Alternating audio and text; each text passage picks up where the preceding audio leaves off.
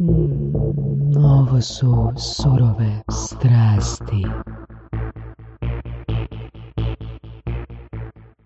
Evo, naprijed ću ja uvod. Imamo opet, opet Vedrana Sorića i imamo Saša Tenodija i a, imamo mene. E sad, zašto imamo takvu kombinaciju? Saša i Vedran su radili poslovni poduhvat, pa ćemo malo o tome pričat. Da, da, da, Vedran da. je među vremena napisao knjigu, pa ćemo malo o tome pričat, a ostalo je zebancija. Ostalo je sve zajebancija, a ovo je... Znači, ovaj dio koji se sad spomenuo je ozbiljan, a ostalo je zajebancija. Ja zaista ne znam, zaista ne znam zašto sam pristao na ovo uopće. Dobro. Eto, eto. No, hajde, krenite, udarite. Šta ćemo prvo? Šta ste vas dvojica radili ono, zadnjih godina? Em, pa ako pitaš Sašu, onda će on krenuti u monolog i to će se pretvoriti u predavanje, da će epizoda trajati jedno, a predugo. A ako pitaš mene, onda ću ti ja reći vrlo jednostavnu priču da nas je, sad ćemo reći Sudbina spojila. Tako je, to sam htio reći, bravo Loki. Sudbina nas je spojila i sudbinom smo snimili emisiju i ta emisija je krenula onako, ja bih rekao, stihijsko entuzijastično i nakon evo 35-40 epizoda više ne znam Mislim da koliko ti je smo blizu snimili. 40. Da, smo shvatili da moramo biti profesionalni. pa počeli raditi na tome. Da. Ajmo malo reklamirati emisiju, kako se zove. E, pa emisija se zove Prodani mindset, e, isto koji, evo, knjige koje, koju sam napisao, e, da ne kažem prepisao. I, A to ne Ma ne, nije. Ma gle, uvijek uzmeš malo tamo gdje ti se nešto sviđa, ali onda nekako svojim riječima to opišeš na neki drugačiji način, jel? Ali, znači, prvo je bila ideja za tu knjigu, onda je došla emisija, pa je to dobilo jednako ime, pa smo onda krenuli s pub eventima, koji su zapravo networking eventi gdje se kao nešto može i naučiti. I onda smo tu napravili dva, pa smo nešto naučili iz toga, i mi, odnosno šta treba, šta ne treba raditi, i onda na kraju došla na red konferencija, iz koje smo na kraju isto učili. Ali ja mislim da smo sad toliko učili da bi bilo vrijeme da i nešto napravimo, budući da smo u međuvremenu i isto imenu firmu otvorili. Znači sve se zove prodajni mindset, čak se i DO dobilo na kraju. Nice. Da, nice. tako da bi bilo stvarno sad vrijeme da, da se nešto napravi sa tim, jer em, priča je jako dobra i mm, ta upravo, evo, Saša je tu, pa onda možemo ono u potpunosti otvoreno, da bi bilo dalje. znači da me nema? da, te nema, ovaj, Bilo bi. Onda bi slušao to na podcastu. onda bi bio najslušaniji podcast, vjerojatno. Ba ne, znaš šta, e, super je to, ta različitost između Saše i mene, koja se zapravo pokazala neko komplementarno, jel? Gdje, se, gdje se kroz jako puno toga nadopunjujemo, imamo poprilično drugačije izvore znanja. Ti, Saša, mene ispravlja, odnosno ti to kroz svoju mapu interpretiraj. Ja bih rekao Sam ti da je- pričaj, ti si gost. Nek se uvalim, jel? Ovaj, pa ne, moje znanje je neko više iskustveno, eh, jer stvarno ta putovanja, ono, već evo sad ne znam više koliko, uopće 15-20 godina što sam na cesti i sve te države koje Koliko sam dolazio. koliko si kilometara napravio? E, da ti budem iskren, stvar kad sam išao to jednom računati, mislim da sam došao blizu, blizu 2 miliona. Nice. I da, to je stvarno onak, kad gledam sad unazad, em, kažem, ti stvarno imaš ono, sad mogu biti ono, ovo je takav podcast da mogu reći jebeno puno znanja iz knjige kojiš i meni je to super, ja sam ono, kak sam počeo pisati knjigu, tak sam počeo i e, jako, jako puno čitati. Ja sam skužio koliko zapravo toga sam mogao prije naučiti, ne na teži način, jel? Jer ono kad putuješ i, i radiš i iskustveno usvajaš neka znanja, a jako puno toga fakat na teži način naučiš, jer ne znaš unaprijed, nemaš to, nemaš to Ja bi, znanje. se, ja bi se tu fakat nadovezao, uh, hvala ti puno na komplimentu, uh, ne mislim da sam uh, neki vrhunski teoretičar i da sam pročitao dovoljno, ne? nego, nego Uvijek mislim, još, da. nego, nego mislim da nisam niti ono, 25% svog posla napravio, edukacijski, u niši, ne, ne govorim generalno. A, nedavno sam saznao za neku, nekolicinu autora i a, evo, bio sam budan danas do pol pet ujutro. Opet. Da, opet. E, znači, već nekoliko dana za redom sam budan do tri, e, četiri ili pol pet ujutro, jer sam toliko em, zabrinut.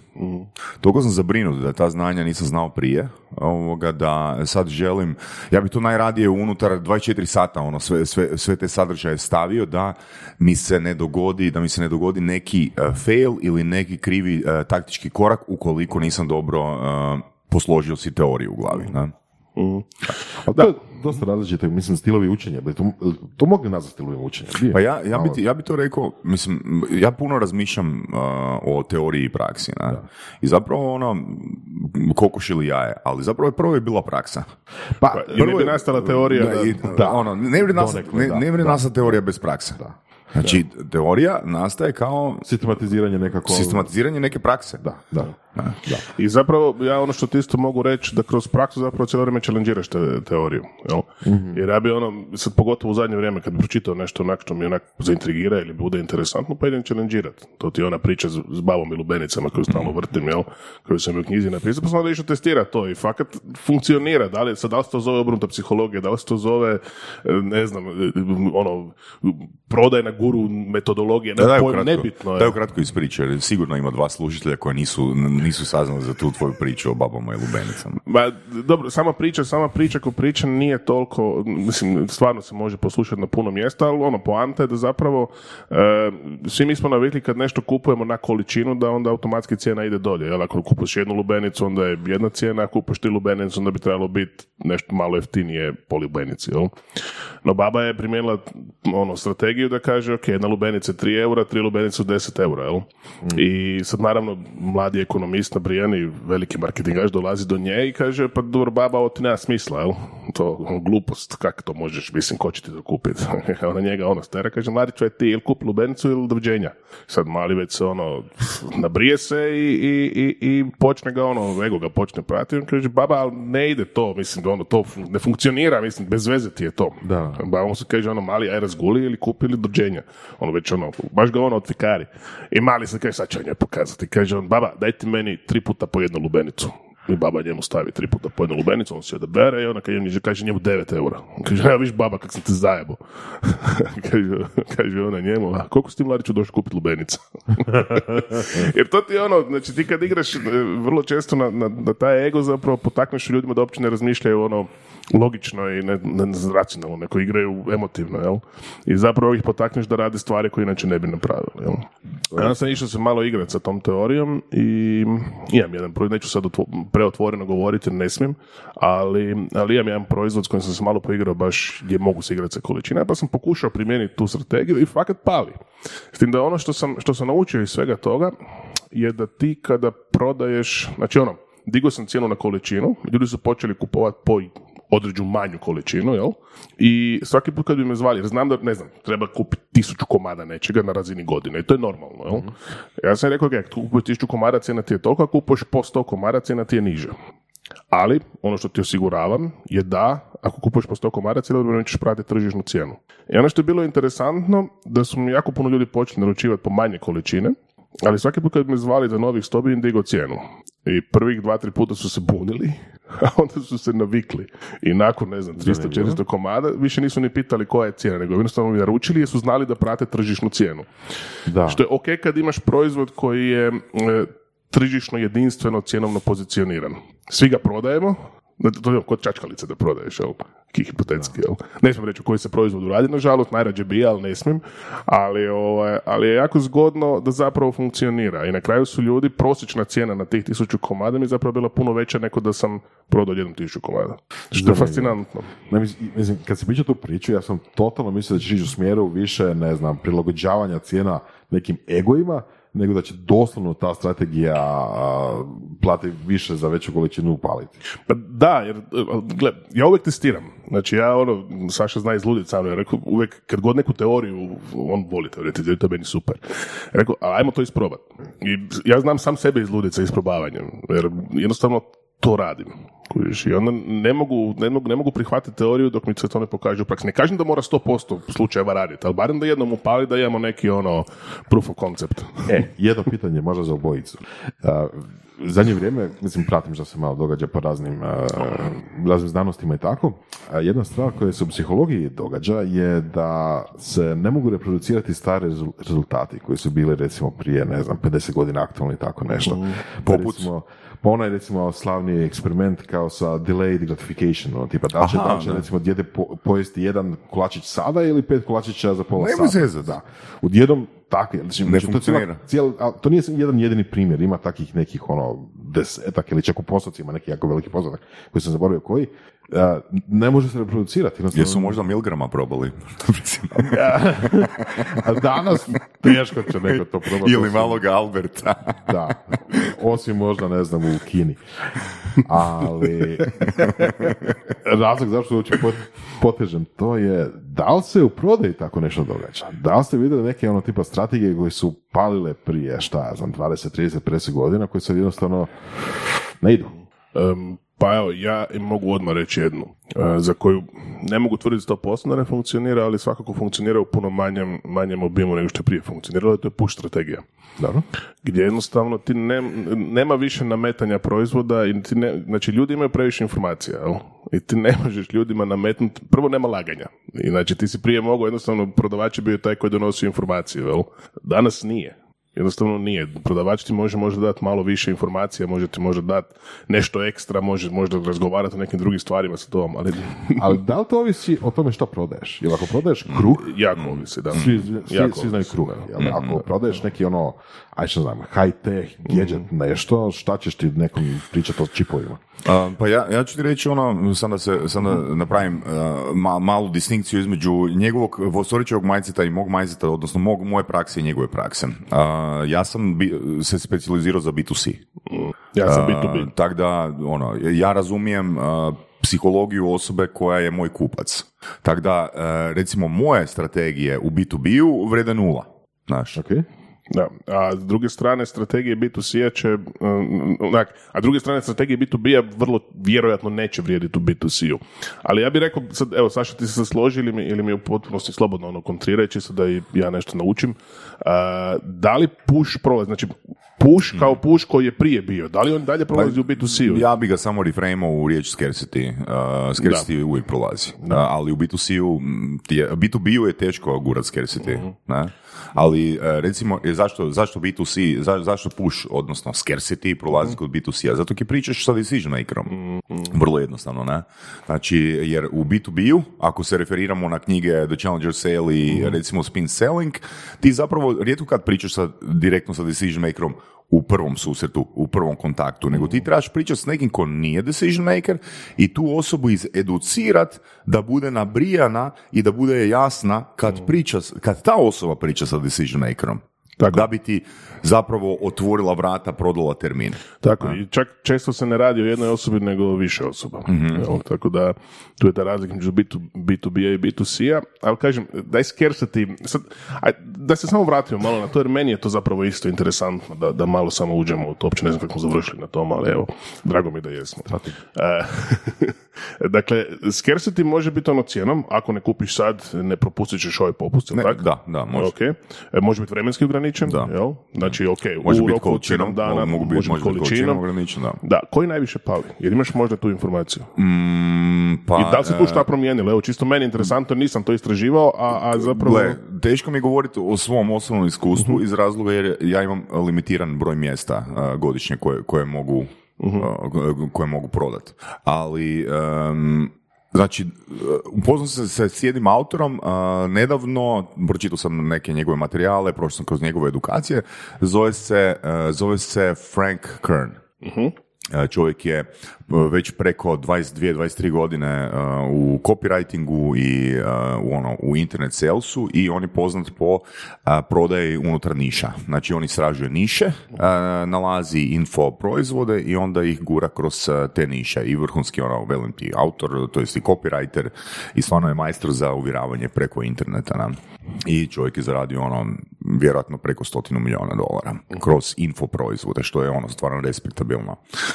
Ono što on priča je zapravo da je novi scarcity zapravo kao cool scarcity. Znači nije ono tebi uh, u četvrtak, u tad i tad ističe vrijeme, bla, bla, bla, nego ti, te više se sidri s tim da imamo uh, 50.000 ljudi na listi, a samo imamo 375 proizvoda. Aha, ok. Kužiš? Kužim. Znači, ono, evo javljam se tebi, toj grupi se javljam prije, Je to, ok? je to FOMO? Uh, da, da, da, ali FOMO je zapravo scarcity, ne? E, imamo ono, la, launchamo, Da, da, da, pro- launchamo po- pro- produkt u ponedjeljak, evo ja tebi i Vorasu javljam evo danas u srijedu da ne propuste priliku jer ono kad taj, kad taj mail ode na 50.000 adresa, ono, bit će mi žalke niste dobili svoj primjerak knjige ili čega već. Ne? Znači ja nisam tu ispo ono, e, ako ne uplatiš, onda ti cijena raste, nego ono, fakat, evo, ja sam ono, ja sam good guy, dečki, ja sam good guy. Da, da, da, da. Za one koji ne znaju, FOMO znači Fear of Missing Out. da. Evo, Masa I zanimljivo, i zanimljivo, to, ta strategija se koristi čak za high ticket proizvode. Da, apsolutno. Interesantno, Ma- Masa jako ljudi interesantno, da. novce. Masa ljudi je pokušalo novce baš zbog FOMO, baš zbog te strategije sa kriptom, ali to nisu ulaganja tipa ono 3 dolara, 5 dolara, nego to su ono 10 tisuća, 100 tisuća dolara. Ono, Bez beda proizvod, bez beda. Da, evo sad, evo, možda pitanje, čisto možda za diskusiju jedno pitanje. Da li, da li FOMO spada u nekakvu, u nekakvu em, manipulaciju? Djelomično. Čisto ono, koje je vaše mišljenje? Pa definiraj FOMO. Pa ono, fear of missing Da, out. Ja ali tebi toliko nametnem, pa dobro, toliko ti nametnem strah od nečega, da li ja manipuliram zapravo s tobom? I da li je realno to što ja govorim u FOMU? Znači, Pa- da li ga ja koristim za realnu informaciju ili ga koristim kao neku manipulativnu Ali, informaciju? evo, evo, mislim, preporuča se. Preporuča se da se ne laže, naravno, ne? U prodaji i u marketingu da se ne laže. I ove e, rezultate kampanje koje sam ja vidio Franka Kerna, koji je, by the way, radio na lansiranju e, knjige e, Nila Strausa, The Game, Ako se ne, ne, pardon, An- Annihilation Method.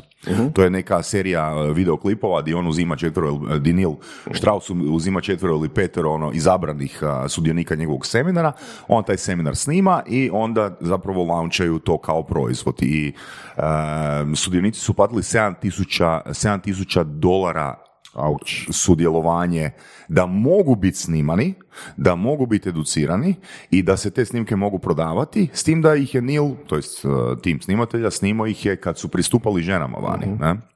E sad, znači, uh, oni su doslovno napravili uh, tri, 375 uh, kopija te edukacije i nisu lagali. Znači ja sam prolazio, prolazio sam ono kroz e-mailove, a, znači a, od, od prvog e-maila do zadnjeg e-maila kako se ono a, prodaje putem maila i kako se stvara taj scarcity ili FOMO i ono, autor tih kopija kaže da, se, da su sve informacije točne. U tom mailu bilo, ne? u tim seriji mailova. Znači, da je kredibilitet na neki način. Ali, ali ono što se, ali ono što se u biti, uh, ono što se u biti uh, vjerujem promijenilo, gdje se svi možemo složiti je um, broj uh, puta koliko ti moraš svog potencijalnog uh, klijenta, uh, mušteriju podsjećati da ti postojiš.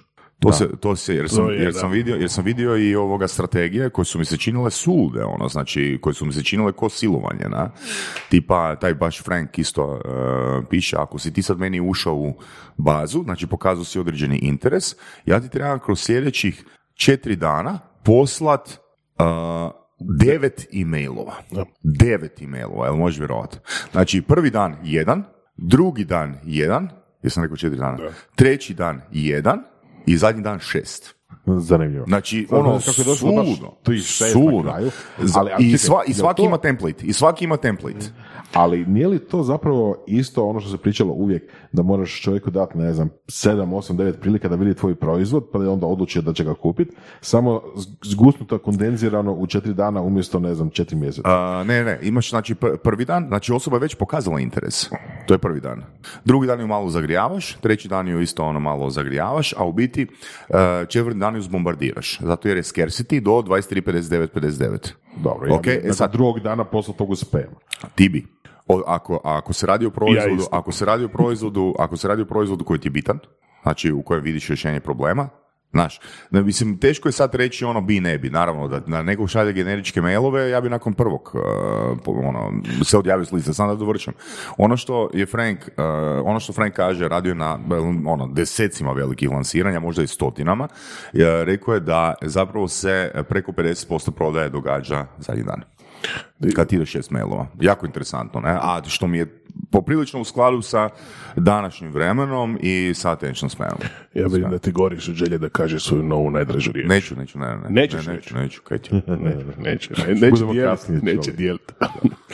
Bilo je, bila, bilo je početak toga pitanja da li je to sad nešto loše što se taki, na takav način manipulira, jeli? Ali uvijek je bilo manipulacija. Ma mislim. uvijek je bilo manipulacija, ne bih rekao da je loše, nego da su, da su došli smo do novih saznanja, znaš, sve se na kraju svodi, a evo, mislim da će Saša to potvrditi, na, na metodu pokušaja i pogrešaka. Ti ne možeš znati dok to ne probaš. Kad god da okreneš. Znači, teorija je fantastična i teorija super izgleda na papiru, ali dok ne isprobaš, ne Ja znaš. Ali teorija isto sve brže i brže postaje outdated, kaj si ti povukao Je. eh, iz, eh, iz, eh, čak i po području psihologije. ne? Je. I ono što je krucijalno danas, što se dešava je brzina. E, to sam htio reći. Da, znači, brzina i automatizacija, meni naravno. Najviše toga- u tome svemu sveta brzina. Odnosno to što se očekuje nekoga da na dva, tri, četiri dana, evo, recimo donese nekakvu odluku koju možda mu je važna, možda mu nije važna, ali da se ne pritisak, svejedno. Da. I sad, sad na neki način ispada da sam sam sa sobom u, ovaj, u koliziji, s onim što sam rekao da je push prodaja se makla, ali klasična push prodaja u smislu gdje te ono neko doslovno zove i maltretira, e, se pretvorilo u taj digitalni put koji je potpunosti automatiziran. Jer ti imaš cijelo vrijeme, Saša je rekao templati, no? gotovi templati koji imaju određene e, Trigere u sebi, triggere u sidra, sebi koje te zapravo ili uvuku ili te ne uvuku. Ja sam isto tip koji će staviti većinu toga u spam, ali jedan od sto će upaliti. Što za jedno sam popušio priču da kupim Monero mobil električni. Jel? Bila je neka, ono, svugdje su u Zagrebu bili po 10-12 tisuća kuna i dođe mi ono ponuda, super ponuda, samo za tebe 1500 kuna. Ja sam ja mislim da sigurno je spam i stalno to sad meni izlazi, izlazi, izlazi, izlazi. To mene je nakon 8-9 puta rekao, ajde da kliknem da vidim šta je. Ono, totalno legit stranica, sve ono top, super napravljeno. I rekao, ja, ke, ono, mislim, najgore slučaj ću izgubiti samo je pol kuna. Ja ga povučem i fakat ono, kliknem tamo, to, sve popunim.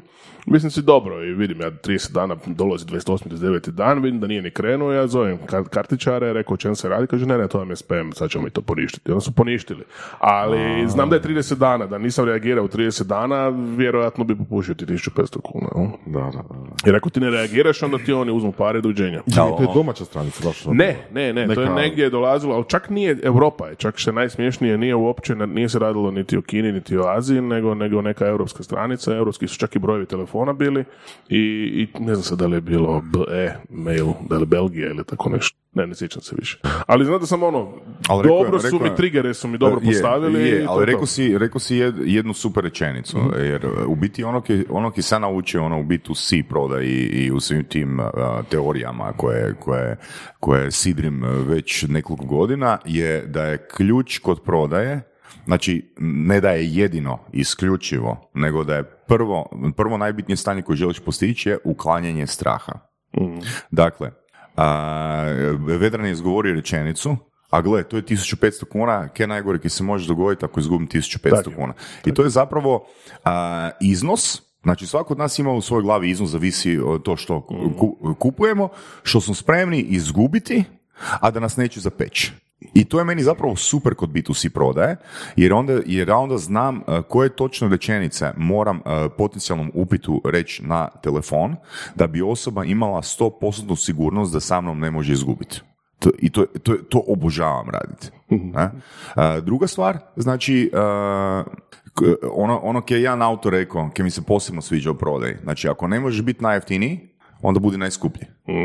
Ali, ne da si najskuplji ako usporedimo telefon i telefon. Ja, ili ne da si najskuplji ako usporedimo hlače i hlače, ne? A, je, nego, ili televizor i televizor, nego da si najskuplji po dodatnim bonusima koje ti dodaješ u svoju ponudu. Znači da tvoja ponuda zapravo je najskuplja, ali je perceptivno najjeftinija. Aha, kao... Koje, jel svačate? To ti je kad ti neki proizvođači automobila stavljaju one prozore na kurbu kao u opremu Da. auta. Jer sad će se, jer sad To će ti se, to. jer sad će se vedeno, sad će se vedeno ono smijati ili naslađivati ili što već. Ali ja sam kupio ono, po njegovim riječima sednju mobil. Kupio sam BMW. E sad, znači meni sad I za više ne pada na pamet kupiti auto koji je ispod tog levela, jer sam shvatio da je zapravo BMW meni, za mene, jeftiniji nego Škoda. Jeftiniji nego Kia ili koji već brand. Znači, jeftiniji mi je. Ukupno gledano ono vrijednost koju ja dobivam je veća Ok, da, od toga. ima veliku vrijednost. Sva- da, ima, ima veliku ono, da. ima i ekstrizičnu vrijednost, ima i intrinzičnu vrijednost, znaš. Da. Jedno pitanje, sad kad si spomenuo micanje straha kao cilj, Mm. odnosno kao jedno od metode prodaje. Kao prvi, kao prvi, prvi, korak. I zato mi pričamo, mogu se samo nadovezati, zato mi pričamo o vrednosti brenda, ne mi, nego zato se priča, jer brand, gla- glavni ishod brenda, znači je to da, aha, ok, s njima ne mogu izgubiti. Ok, to je onda Jer- druga, druga stvar. Da. Ali da li, evo jedna teorija, možda trivialna, da li to onda znači da je B2B težak zato što svaka osoba, svaka razina, svaka osoba s kojom pričaš u firmi ima drugačiji strah i onda moraš ploviti kroz svih njih na drugačiji način. Pa, Ja bih rekao, ali to Vedran će, će to reći jer ima ono, puno iskustva u tome, um, pa gle, svi je, nemaju strah od tebe, nemaju strah od tvog proizvoda. Ljudi imaju strah od toga ne. da oni nisu napravili krivu Naravno, odluku. Naravno. Jer Ali, mi- recimo, možda kriva odluka za nekog menadžera, mislim, ne- nekog, nekog prvog kontakta je da ne znam, da ne dobije bonus, drugog je da ne izgubi posao, treći Da. je da ne znam, se svidi šefu i tek onda možda šef može odlučiti da li to dobro za Ali ili mo- ne. mogu, sam, mogu sam pokušati reframe to. Recimo, nazove me Jurica s ceste i kaže, e, dobar dan, našao sam vaš broj na internetu, Dobro. trebam a, gospodina, ne znam, Vorasa ili gospodina Sorića, pa biste li me mogli spojiti s njima? Dobro? Pa neću to napraviti. Jel kužiš? Zašto? Zato jer ja ako spojim nekoga a, s tobom ili s tobom, znači ja riskiram svoju reputaciju. Da, da, ali opet strah. To je- Da, da, da, tako je, tako je. Jer, jer kako ja znam, kako ja znam, mislim, ja by the way imam to iskustvo o kojem pričam, nisam ga sad, nisam ga sad izmislio. Ne? se s tim. Ja, ja ću vam sad reći, znači ono, on, nekako moje iskustvo i vjerujem da će, da će moji kolege i kupci i partneri potvrditi to. E, koji je najveći, najveći strah u B2B-u? Pa strah od promjene. Jer ti kada donosiš neko novo rješenje, neku uvodiš neku novu uslugu, donosiš neki proizvod, on obično utječe na cijelu firmu. Pogotovo kada je to u B2B, kada se radi o malo većem sistemu, onda to donosi određene promjene. E sad, unutar promjena se nalazi sve ovo što ste rekli. Neko se boji da će ostati bez radnog mjesta jer se uvodi novi softver koji će ubrzati sve skupa, pa se čovjek boji da će ostati bez radnog mjesta. Sasvim logično, jel? Neko se boji da, ne znam, da će mu plaća ići dolje jer će preuzeti dio toga neka automatizacija u skladištu. Ne, ono, karikiram, jel? Ali tu je najčešće taj scarcity dolazi upravo iz promjene. Jel? Tako da nije fear of missing out u sistemima u B2B, nego je upravo promjena. I to je ono što mi se pokazalo baš, baš ogromno i zato je, e, zato sam, ja sam se isto odmakao kad, kad razgovaram sa svojim klijentima, više ne nudim niti, ono kaže se, prodajne vještine, prodajne ne znam, magiju, prodajnu nešto, nego ti prodajem promjenu. Znači, kako promijeniti način razmišljanja da bi bio uspješniji u komunikaciji sa potencijalnim partnerima, odnosno sa budućim kupcima, jel? i sa sadašnjim kupcima. Jel? I to na kraju krajeva i je. I tu, tu će Saša možda najbolje, mislim, ti ono, u komunikaciji si jači od mene što se tiče tog znanja, tako da ti doslovno možeš ljudima gledat njihove mailove, gledat njihove telefon, slušati njihove telefonske pozive i gledat e, njihove sastanke i doslovno im isključiti, ono, baviti se njihovim poštapalicama, e, ključnim riječima i sve koje zapravo vode u krivom smjeru. Jel? Do te razine, do mikro razine jedne riječi koju se pot- potencijalno može ljudima izbaciti iz razgovora. A to je promjena. I to je užasno teško kod ljudi implementirati. Da, da. Jel? Je. Da. Ono što sam htio reći da a, da li je onda jedna od ključnih stvari to što svako drugačije doživljava tu promjenu. Mislim da si rekao da da. Je li tako? Je, je. e, Različite, čak i razine u u korporaciji Ali, ali ne, ne, doživljavaju ali gle, mislim, samo prije nego Sorić odgovori, mislim, uh, kad ti pričaš o promjeni, ljudi nemaju, ne mogu opipati tu promjenu. Jer ti zapravo Misle njima... da ti- mogu, misle da, da da, mogu. misle da mogu. Da. Jer oni zapravo, uh, jedino ke mogu opipati je svoja interpretacija onoga kaj si ti njima komunicirao. Da. Ali to nije niti približno to. To nije ni približno to. Ja kažem ljudima uvijek kad imaš sastanak sa skupinom ljudi, znači većina ljudi relativno negativno reagira na promjenu. Promjena. Šta ja sad moram napraviti, šta to utječe na mene. A imaš uvijek, neću reći opet sad generaliziram, ali ja bih rekao u, u- velikoj većini slučajeva e, se dešava da unutar te skupine ljudi imaš jednoga koji je oduševljen tom promjenom. Evo kažem ono, identificiraj toga, nek ti bude ambasador unutra. I onda zapravo kroz jednu osobu ti možeš potencijalno utjecati na druge. I to je, ono, meni se ta strategija pokazala kao, kao najuspješnijom. jel?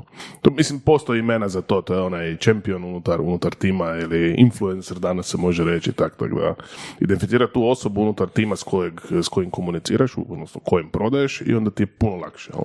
Ali na kraju krajeva tako je kod edukacije, pogotovo u B2B, jer kad imaš skupinu od 12 ljudi iz iste firme, pa ne mogu ja učiti njihov njihovim proizvodima.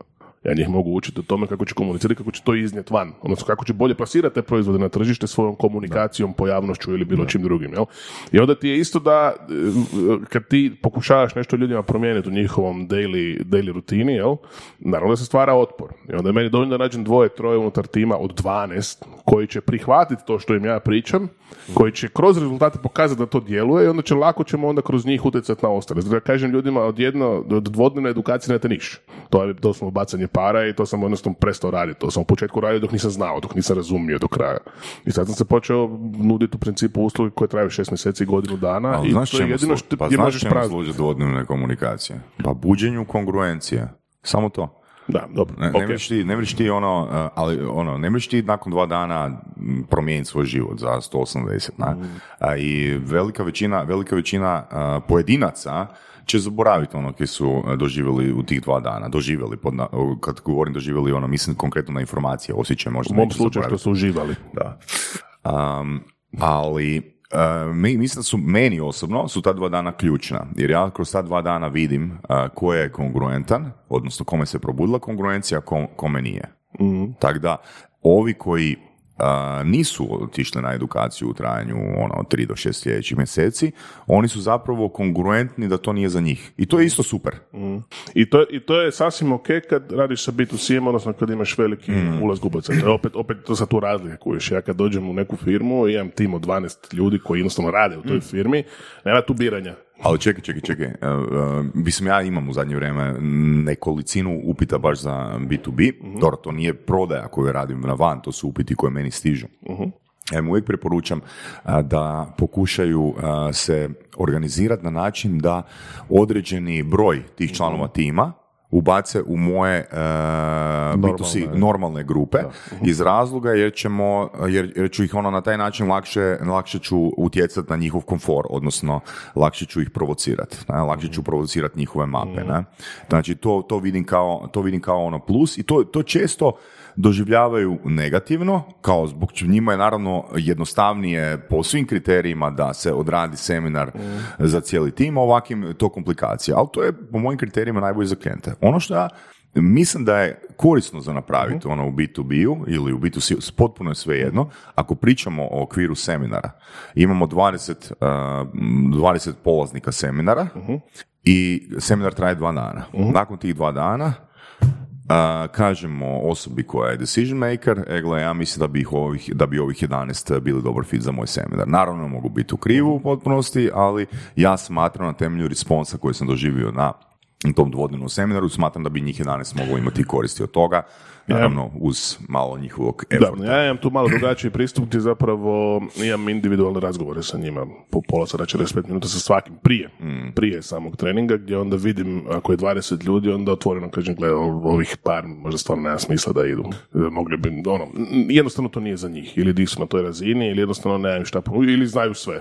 Imaš one sveznalice koje jednostavno bolje da mi tam ne sjedi nego da mi tam sjedi. no.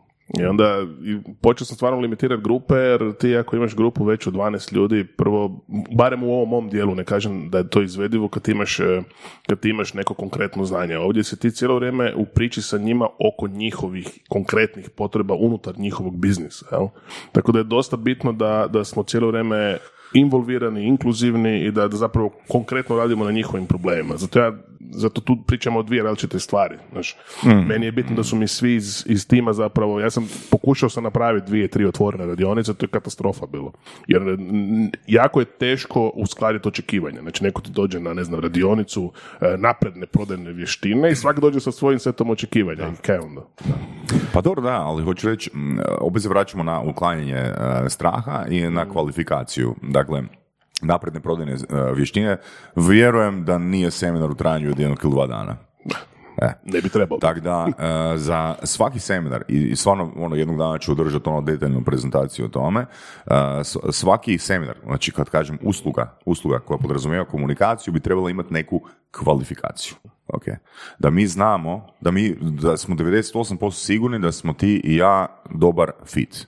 Jer ako nismo dobar fit, onda, gle, Ja- Ja, ja osobno imam baš problem kad mi netko sjedi u prostoriji i e, loše reagira na me. Ne, Pa neću, reći, normalno. neću reći loše reagira, nego, nego ja imam taj onda problem što se ja fokusiram na tu osobu da ju zadovoljim, a ne na ostalih 19 koji ono uživaju. Znaš, i onda u biti sam, napravio sam si taj trigger da odmah ono, nakon prvog dana pošaljem osobi ja mail, bok daj, e, pošalji mi svoj IBAN i Vraćaš ono, daj, ne, ne, ne, ono, fakat vidim da to nije za tebe. Znaš, ja se ne osjećam dobro kad mi je neko unutra, a, a, a pogodio je ono, znaš, jer tu, tu mi je tak super ono kad netko kaže ja želim kod vas i imam preporuku za vas. Ja vam kažem, pa to vam ništa znači.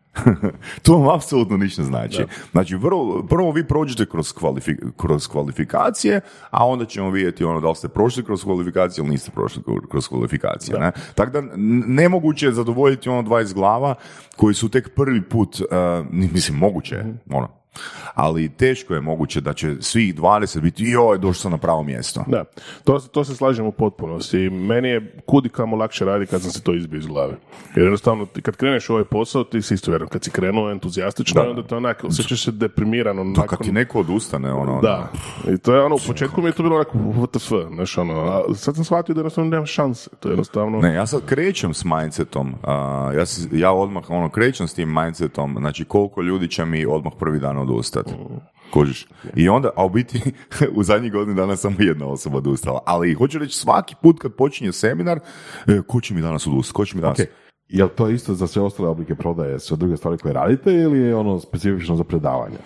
Um, pa sad- Jel ono, ideš na da prodajem, ne znam šta, ajmo reći knjigu, kasnije ćemo o knjizi, ali sad od, od, odmah imaš u glavi, a 30% njih neće kupiti. ali Pa to ti- 5-6, 5-6. Da, ali, ali ti je fora, ali ti je fora, znači, ja evo baš, evo, to ću ti čisto primjer da Saše, jer kak smo ono u istom prostoru, onda hodam po hodniku i čujem kad on nešto prodaje.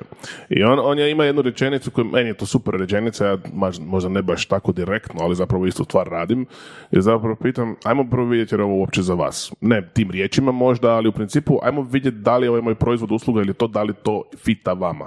A onda ćemo dalje razgovarati. Znači, ne sad e, da li se ja vama sviđam ili ne, da li uopće imati smisla uopće razgovarati o tome. Onda ćemo vidjeti druga stvar, da li se sviđamo jedan drugom, da li uopće kliknemo, kliknemo, da li ima smisla da radimo, a onda ćemo se dalje dogovarati. jel? Tako Znači, da, neka ja, ja, da, mora biti kvalifikacija, jer zaista, n- znaš, to je opet se vraćamo na teoriju. Jako ti marketinški, jako lijepo možeš nacifrati uslugu i proizvod, to može biti savršeno. I ti jako puno lidova možeš izgenerirati na to. Da li je to actually za svakoga? Ha, pa i nije. No. Jedno, jedno koje me još zanima je kako odgovaraju ljudi s obzirom na cijenu. I zbog onog vica. Mislim, ne vica, zapravo istinite stvari, anegdote. Ako prodaješ nešto po 500 eura, onda a, klijent se, znaš, ono, ima gomilu primjedbi, gomilu zahtjeva i tako nešto. Ako prodaješ nešto za 50.000 eura, onda, jel, evo, daj Ivan ti plati. Ali nije, nije, nije stvar cijene, stvar je neodoljivosti tvoje ponude. Dobro? Znači, ne bi rekao da to stoji. Znači, što? Znači, kaže da to ne Pa ne, ne da idemo sad uh, na- na- ono, do, do, u takvu krajnost da prodajem uh, seminar za 10 milijardi nečega, ne? Ali hoću reći, uh, ako je moj seminar tipa puta tri u odnosu na kon- konkuren- konkurentnost, ja mogu dati veću vrijednost za puta tri iznos cijene nego moj konkurent. Kužiš? Jer je ponuda, ukupna ponuda svega ke polaznik dobiva, znači ja sam To je 100% samo pouzdan da mogu ono isporučiti ono znatno Ok. veću vrijednost za tri puta veću To cijenu. je jasno sa tvoje strane. Da. A da li je to jasno sa strane kupca? Znaš što mislim? Onaj, E, ja ti mogu reći, ja ti mogu reći da, ja ti mogu reći da je ono manje od 5% uh, polaznika koji su bili prošli kroz moje kvalifikacije reklo da će ići kod nekog drugog zato jer ima jeftiniju cijenu. Znači, uh, svi ostali su rekli, ja razumijem zbog čega si uh, najskuplji. Da. Em, neko od kolega prodajnih trenera je prije ne znam koliko godina, desetak godina napisao jedan status, više se ne sjećam ni na kojoj društvenoj mreži ili ništa, ali znam da sam to pročitao da mi je ostalo zvonit. E, naslov išao nešto ovako, kaže, u raz, prodajnom razgovoru prvo počni s cijenom. E, I to mi tad, tad nikakvog smisla nije imalo i to mi to tak bez veze bilo, kako sam početi sa cijenom. Ali zapravo, što je zapravo pjesnik htio reći, odnosno pisac, da zapravo treba e, cijenu kao faktor uopće pregovaranja maknuti sa stola. E, šta to točno znači? Znači, e, ja volim to pitati na jedan vrlo onako jednostavan, banalan način, pogotovo kada me neka korporacija angažira koji imaju budžet. Onda ja pitam, ok, dajte mi recite da li je cijena osnovni faktor za dobivanje posla ili ne. Kad mi kažu da, onda rekao, ajde da ne trošimo vrijeme uopće. Nema, nema potrebe, znaš, za, zašto da uopće sad uzimamo vrijeme jedni drugima, ako trebaš generičku ponudu tek toliko da usporediš sa nekim drugim, da neko drugi prođe reci otvoreno, da ću, nebitno mi je to. Ali to, to, to ima, smi- to itekak ima smisla, recimo Chris Voss, ne, onaj negotiator a, poznati, ima svoj tim, ima svoj tim trenera koji učete njegove pregovaračke strategije i, i pričali smo s tvojim kontaktom zapravo. E, I dobili su ponudu, ako se ne varam, dva dana edukacije preko stotinu tisuća dolara. Tako je, da. Da, ali i oni isto, znači u tom prodajnom razgovoru, imaš ono discovery call, u prodajnom razgovoru ono, koji vam je budžet, aha, 20.000, ma ne, nismo mi za vas, tražite dalje. Ono, zaki bi, zaki bi gubili vrijeme, ne? zaki bi gubili vrijeme jedno na drugo kad, ono, neće se dogoditi. E, ni- ono, trebaš znati trebaš znat ono, za, š- za što ti je klijent kalibar. Ako, jer velim, moja, mo- moj, moj razgovor na telefon je toliko strukturiran, toliko je ono otkrivajuć, toliko je usmjeren na to da ti se makne strah i bilo koja dvojba da ćeš izgubiti novac. Da jedini razlog da ti meni možeš reći ne na telefon je, gle Saša, fakat nemam novca, ne mogu si to priuštiti. Toliko je, toliko je stru- a vedran ti si slušao moje prodajne Da, razgovore. da, da, da. Znači nema, niti jedan razlog ono ti nije u telefonskom razgovoru ono pokriven osim tog dijela financijskog. Makar sad kad e, sam ono uveo opcije plaćanja na rate, mislim da će, će tak, čak i to, da mislim da sad ide puta dva sve, ne? Da, ja sam, ono, da samo nadovežem malo konkretnije, sad, ne želim da ispadne sada, sad želim nekog uvjeriti kolika je moja cijena, ali na kraju krajeva nebitno je. E, ali sam, ono, od nekoliko izvora sam čuo, pa ti si bar duplo skuplji od ovih svih drugih. Ja rekao, dobro, ali šta točno, uopće ne želim umanjivati vrijednost nekog drugog, nego toliko ja smatram da ja vrijedim i dokazalo se. Ali onda se desi i obrat, da mi neko kaže, znaš, kad si na poslu ponudu, stvarno smo ono dugo vagali, dugo smo vagali, smo se za tebe i sad znamo zašto. I onda kad mi neko kaže na, ne znam, follow-up sastanku, kaže, evo, moram ti biti iskren, e, investicija u ono što si nam donio se već vratila. Jer smo iskoristili to, to, to i to i upalilo je kod klijenta i dobili smo klijenta, potpisali smo ugovor i vratili smo sve što smo investirali i, i gle, to, takav feedback neću nikad staviti negdje na status, evo prvi put da ovako javno govorim o tome, ali to ti je nešto što, što mene osobno, to mene osobno drajva. Kad ja imam, meni je dovoljno da ja to znam, meni ne treba da to na sva zvona, na, na sve ali- žive ali nije društvene ni loše, mreže nije ni Pa mislim, gle, kužiš. a, mislim da si tu, uh, neću reći da je to jedina, jedina stvar u kojoj si u krivu, ali ovoga, gle, to je social proof opet. Znači, još jedan od Čalinijevih uh, principa. Uh, ti ideš s pretpostavkom da si ti sad neki prodajni guru u regiji kojeg svi znaju. Ali ono, jebi ga, stari moj, ono, ima hrpa potencijalnih klijenata koji nikad nisu čuli za ime prezime Vedrana Sorić. Izvrsno. Pa je. I sad oni, ako dođu na tvoj website ili negdje, pitaj Boga di, ovoga, njima, to, njima to znači, to nije zbog tebe. Znam, to je, ali kužiš, to je, to je sad onaj dio marketinga koji ja još nisam pregrmio sa sobom. I to je nešto što A ja to je moram... druga stvar. Da, ja to moram sam sa sobom raščistiti da, da sam ja spreman ići sa takvim, e, ta, sa testimonijalima, sa tim stvarima, porukama koje dobivam i to. Ne, jednostavno ne, ne, ne, Ali, ono, znaš, e, nisam mas- još za to. Da, da, ali baš bi pro- prokomentirati taj ono, poznatost, kao mi smo kao u nekim nišama, ono, po nekim kriterijima, mi smo poznati. Ali ono, kad pogledaš, ono, di si ti poznat? Kome si poznat? Ja sam sebi na kraju krajeva, kad pogledaš, baš sam, baš sam s Bojanom ovoga neki dan pričao. Znači, da se Warren Buffett prošeće po trgu Bana Jelačića. Niko ne prepoznao. Pa ko bi ga prepoznao? No, ono. Ko bi ga prepoznao? I znači, ono, je- jedino ko tebe prepoznaje su ljudi koji, ono, s kojima si bio ono u interakciji, s kojima si bio u komunikaciji, na? Kužiš. Vele mi, bili smo i sad i Boro, i e, Boro Vujović i Bojan Bernik i ja, bili smo na ATP u Umogu. Nije nas jedna osoba pozdravila, ono, bila masa ljudi, niko živ te ne zna. Da, to su ljudi koji gledaju tenis. A? Dobro, bili smo, znaš, ali hoću reći, di god jesi, niko živ ne zna za tebe. Ne? Mislim, ja u Varaždin, ja sam iz Varaždina, ono, niko živ ne zna ono, za, za mene, onak, nigdje. Tako da hoću reći, znači, testimonijali su jako, jako, jako bitan dio, ono, uklanjanja straha. Uklanjanja straha. Ne? Ja se u potpunosti slažem s tom, ali još nisam spreman za to. Bićeš. Biću jednog Bićeš. dana. valjda, da. Da završimo onu moju temu, znači odgovor na pitanje da li su kompliciraniji, da li kompliciraniji su klijenti za jeftinije proizvode nego za skuplje, je to maknuti se od jeftinijih klijenata. Mm, da, moglo bi, moglo bi se to tako rezimirati. Da. Da. A opet, na kraju opet se svodi na ono, nije svako klijent za tebe. Da. Biraj svoje klijente, ne, ne moraš nužno, naravno svi mi kad krećemo, odnosno kod god da kreću neki novi posao, u početku je ono daj sve samo da... Znaš, ima je ona jedna, ne znam, ne znam da li je Zagorska ili koja, pomozi e, sirotu ne, na svoju sramotu. Ne? Mm. To je ono kad fakat radiš sa low profile uh, klijentima. Ne da ja sad o ikoga, e, ikoga osuđujem, nego ono prije deset godina a, i više kad sam imao niže, znatno niže cijene, mi je bilo puno teže komunicirati s polaznicima. Kužiš? Znači, jer, ti, jer ti, ti sa spuštanjem, ma ne samo to, nego ti sa spuštanjem cijene zapravo u svoj dom, pod navodnicima, puštaš ljude koji, koji su ti spremni platiti, a ne one koje želiš. E, to, je- to je razlika. Ja, a opet ono, svi su oni platili i svi oni očekuju, znači problem je u tome, ja imam to ugostiteljsko iskustvo od, u trajanju od godinu dana kad sam a, propao to, valjda ljudi već znaju do sad. I e, e, najveći, e, jedan od dva, glavnih benefita e, tog mog po- pokušaja poslovnog je bio to što sam shvatio s kim se ne želim družiti. Ne? Jer, jer, eto te u sobi s nama dvojicu. Eto, eto, na sobi s vama dvojicom. Znači, jer, e, ono, godinu, dvije prije se družim sa stvarno vi- visoko obrazovanim ljudima, a onda se počnem družiti ono sa, sa ono, ajmo reći, srednjoškolcima. Ne da, i, i jedno radno mjesto sad omalovažavam, ali govorim o tome da su njihove životne vrijednosti, a, njihovo, njihov prosječan dan, a, njihova a, želja za učenjem, a, nji- krug ljudi s kojima se oni druže, a, ne doprinosi moje mapi.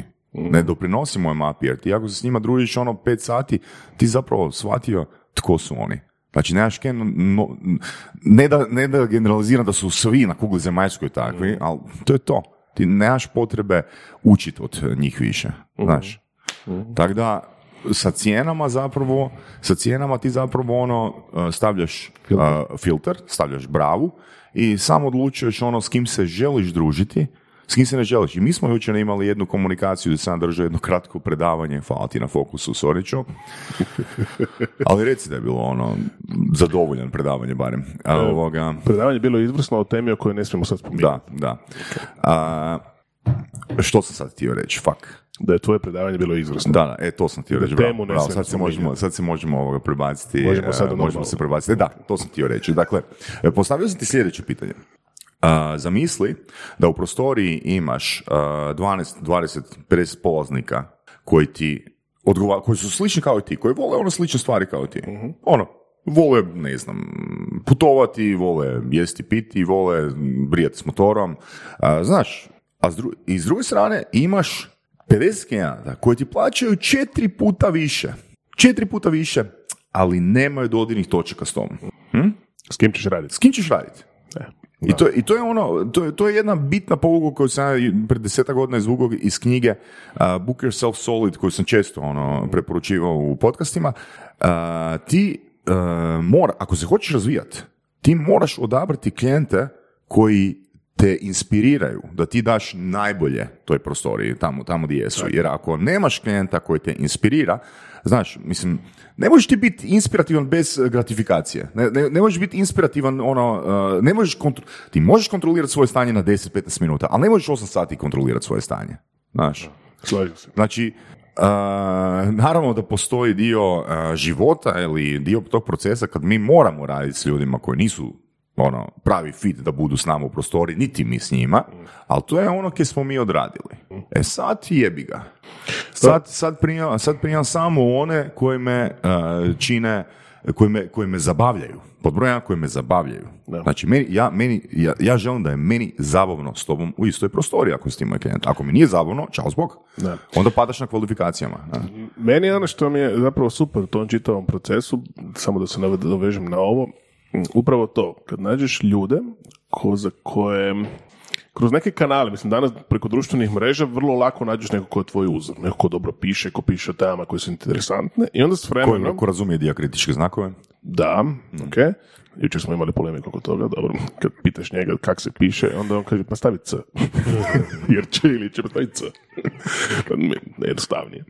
Ovaj, em, šta sam se htio reći? Da, i onda zapravo upo- upoznaš ljude koji su ti u nekom trenu, u nekom segmentu obrazovanja bili uzori upoznaš ih i onda vidiš koliko su ti uzori u tom segmentu, a koliko si ti s druge strane njima uzor u nekom drugom segmentu. I to je meni fascinantno da upozna ljude koji su, ne znam, ono, doktori, magistri, abnormalno puno znanja imaju određeni segment, sjednemo, upoznamo se, onda oni mene pitaju o prodaju, onda na kraju me i angažiraju, što je meni fascinantno, jer to su ljudi koji su meni uzor. Znači, to, to je ono kaj mene možda drago, možda bez veze, možda sam to rekao onak, ispada ko da se ulizujem nekom, ali fakat nije, meni je to onak odlično. Dakle, a, ako smo već započeli temu o prodaji, ja ću se nadovezati na ovo kaj je Sorić rekao. Znači, ključ prodaje, pogotovo u B2C-u, pogotovo u B2C-u je a, samopouzdanje. Dakle, svatko od nas, svatko, svaka osoba na kugli zemaljskoj, koliko god ona ima snažan frame, koliko god je ona snažna u svojoj glavi, i ima a, barem jednu točku u kojoj fali samopouzdanja. I to je u biti am, točka gdje se prodaje. To je točka gdje ona traži, gdje ona traži rješenje.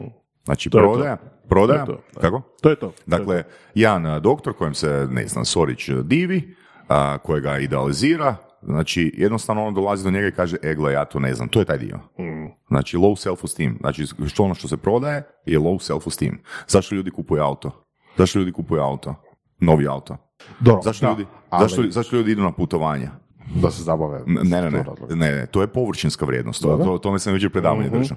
Znači ti kod ljudskih vrijednosti imaš, a, te- ti si, evo svi smo NLP-ovci opet u ovoj prostori pa možemo o, o tome diskutirati. Znači vrijednosti su riječi koje, su, koje ljudi verbaliziraju u sintezi. Ok. E, Razumijem kaj to znači. E sad, znači imamo, imamo komadanje prema gore, komadanje prema dolje. Ljudi ti često ne da ti ne žele reći koja je njihova vrijednost, nego ju ne znaju verbalizirati. Oni ju znaju reći na razini imenice. Meni je vrijednost a, sloboda. Ok? Ali ne znaju kako si objasniti tu slobodu. Jel kužiš? Jasno, naravno. E sad, znači, ljudi putuju Dobro. zato da bi zadovoljili slobodu. Da bi zadovoljili, da bi dolili malo, ma- ma- malo kapljica, da bi kapnuli na taj pojam sloboda koji se nalazi u sintezi. Jel me pratite? Može. Ok. Ali, kad se vrate s tog putovanja, onda su dva tjedna nostalgični.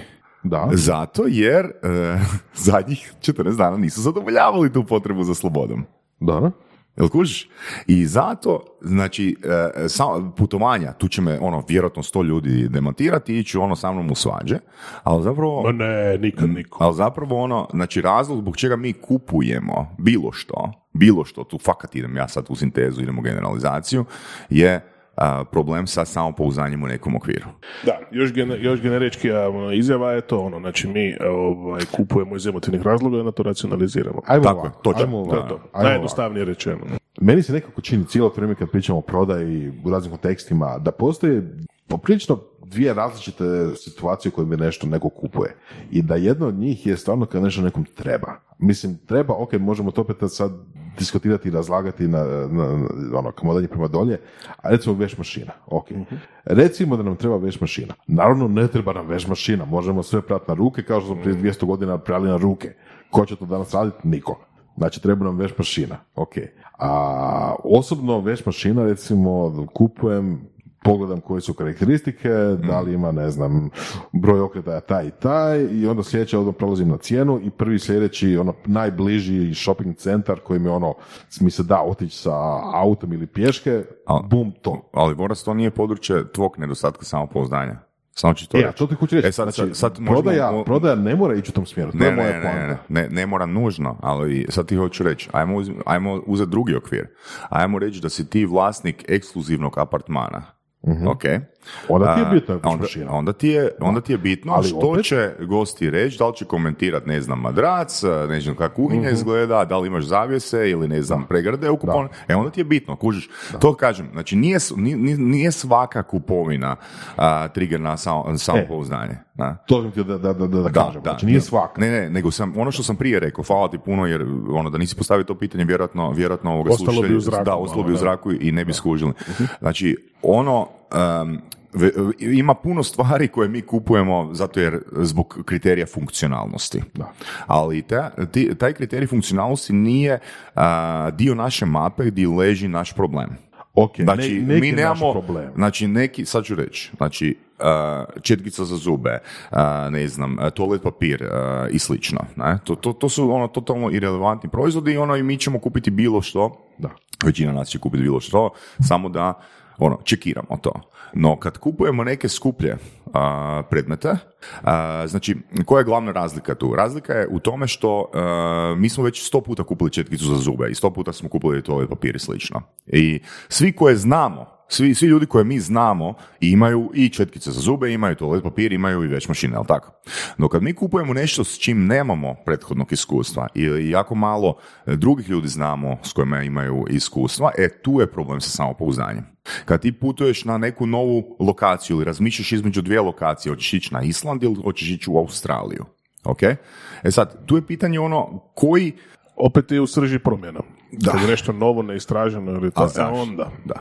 onda se, onda se javlja. Dobro, ali počeo se s pretpostavkom da zapravo ideš negdje. Ideš ili na Island ili na Australiju. Znači počeo se s time da neko već želi ići negdje. Sad, mislim da smo raspravljali o tome zašto neko želi ići. Da, da, sad ću, sad ću ajde, ajde ovako, pokušat ću ono, poku- pokušat ću biti kratak, e, jasan, puno- znam da neću uspjeti, znam da neću uspjeti, ali pokušat ću biti kratak i jasan. Ono što sam ja naučio u vrijednostima u zadnjih 48 sati, znači vrijednosti su pod broj 1, to, su, to, su na- to je naš kompas životni. No ono detalj, detaljnije što sam shvatio u zadnjih 48 sati o vrijednostima je da vrijednost nije samo kompas. Zato što a, onda bismo mogli pojednostaviti vrijednost i reći, e gle, završi faks, zaposli se, oženi se, kupi stan, a, ne znam, traži povišicu, a, gradi vikendicu, a, putuj i tak dalje i tak dalje, i kupuj bolji auto i tak dalje i tak dalje.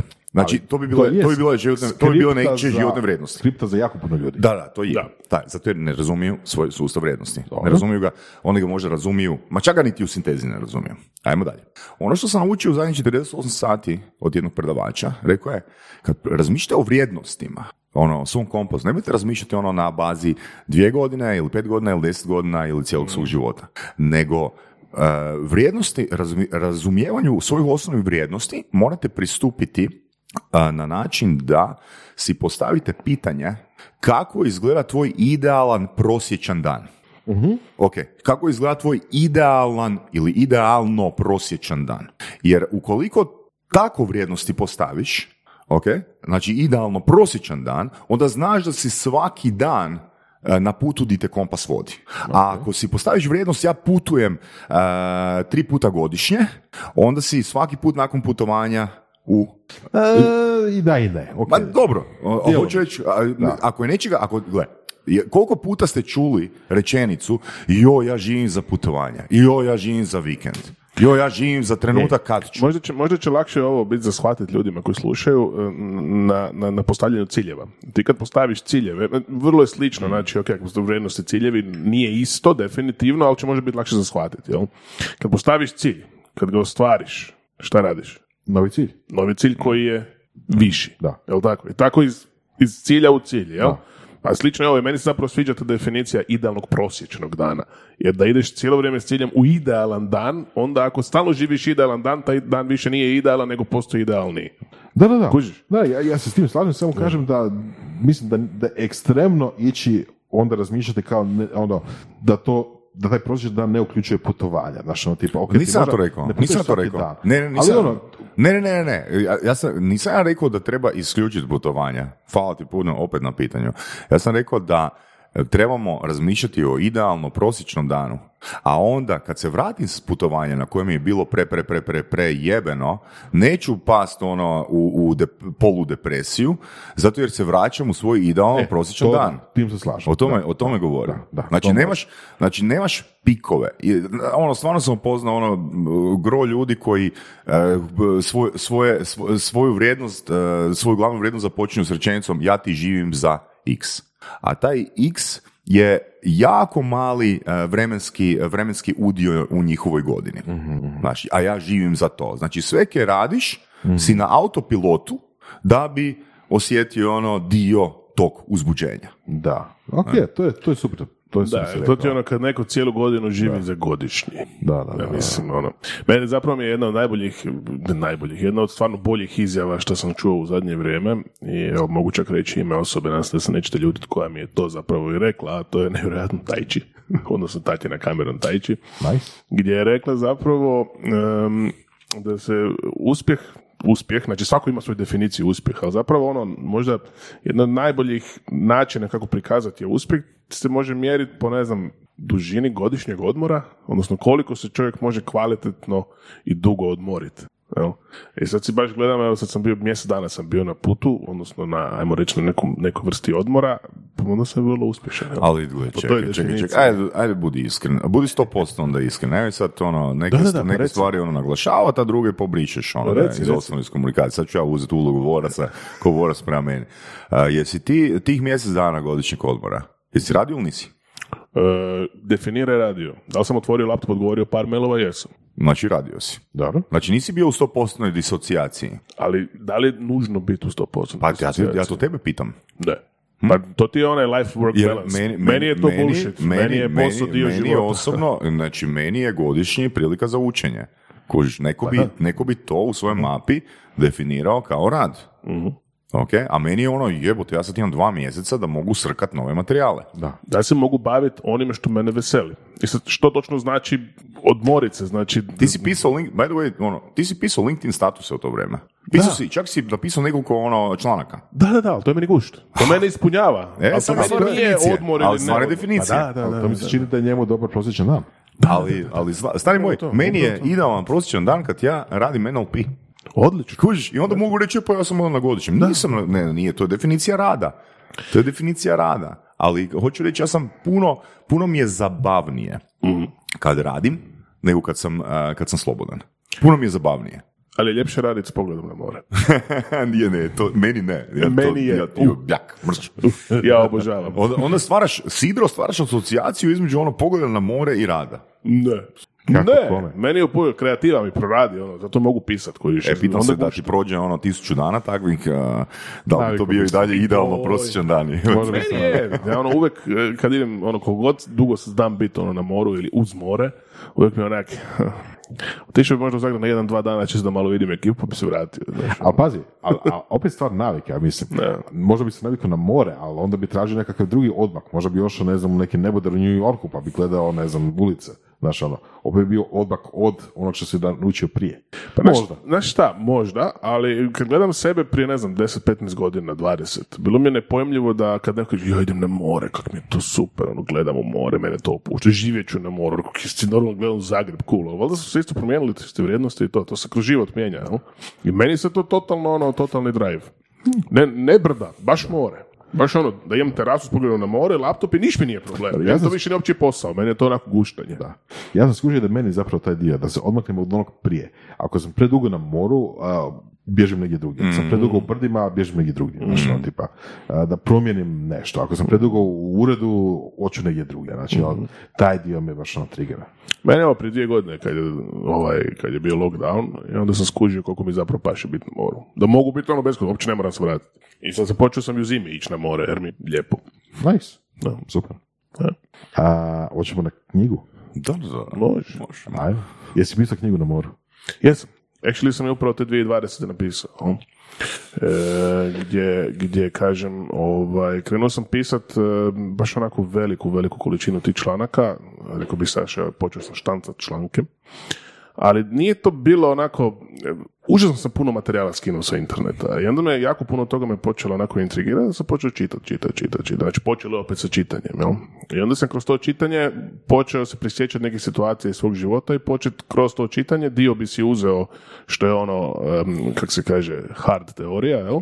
I onda bi kroz neku svoju prizmu to prepričao, jel? U nekom članku. I tako su počeli izlaziti ti članci to je naravno LinkedIn sve bio i šest mjeseci kasnije ja skužim da kad sam sve stavio, rekao ajde da vidim koliko sam ja toga napisao u ovih zadnjih šest mjeseci, ne osam mjeseci, tako nešto. I ispravo je ono preko 200 stranica ovoga A4 Nice. font 11, jel? Nice. što kad se stavi u knjigu je zapravo i puno više, ali u manji format.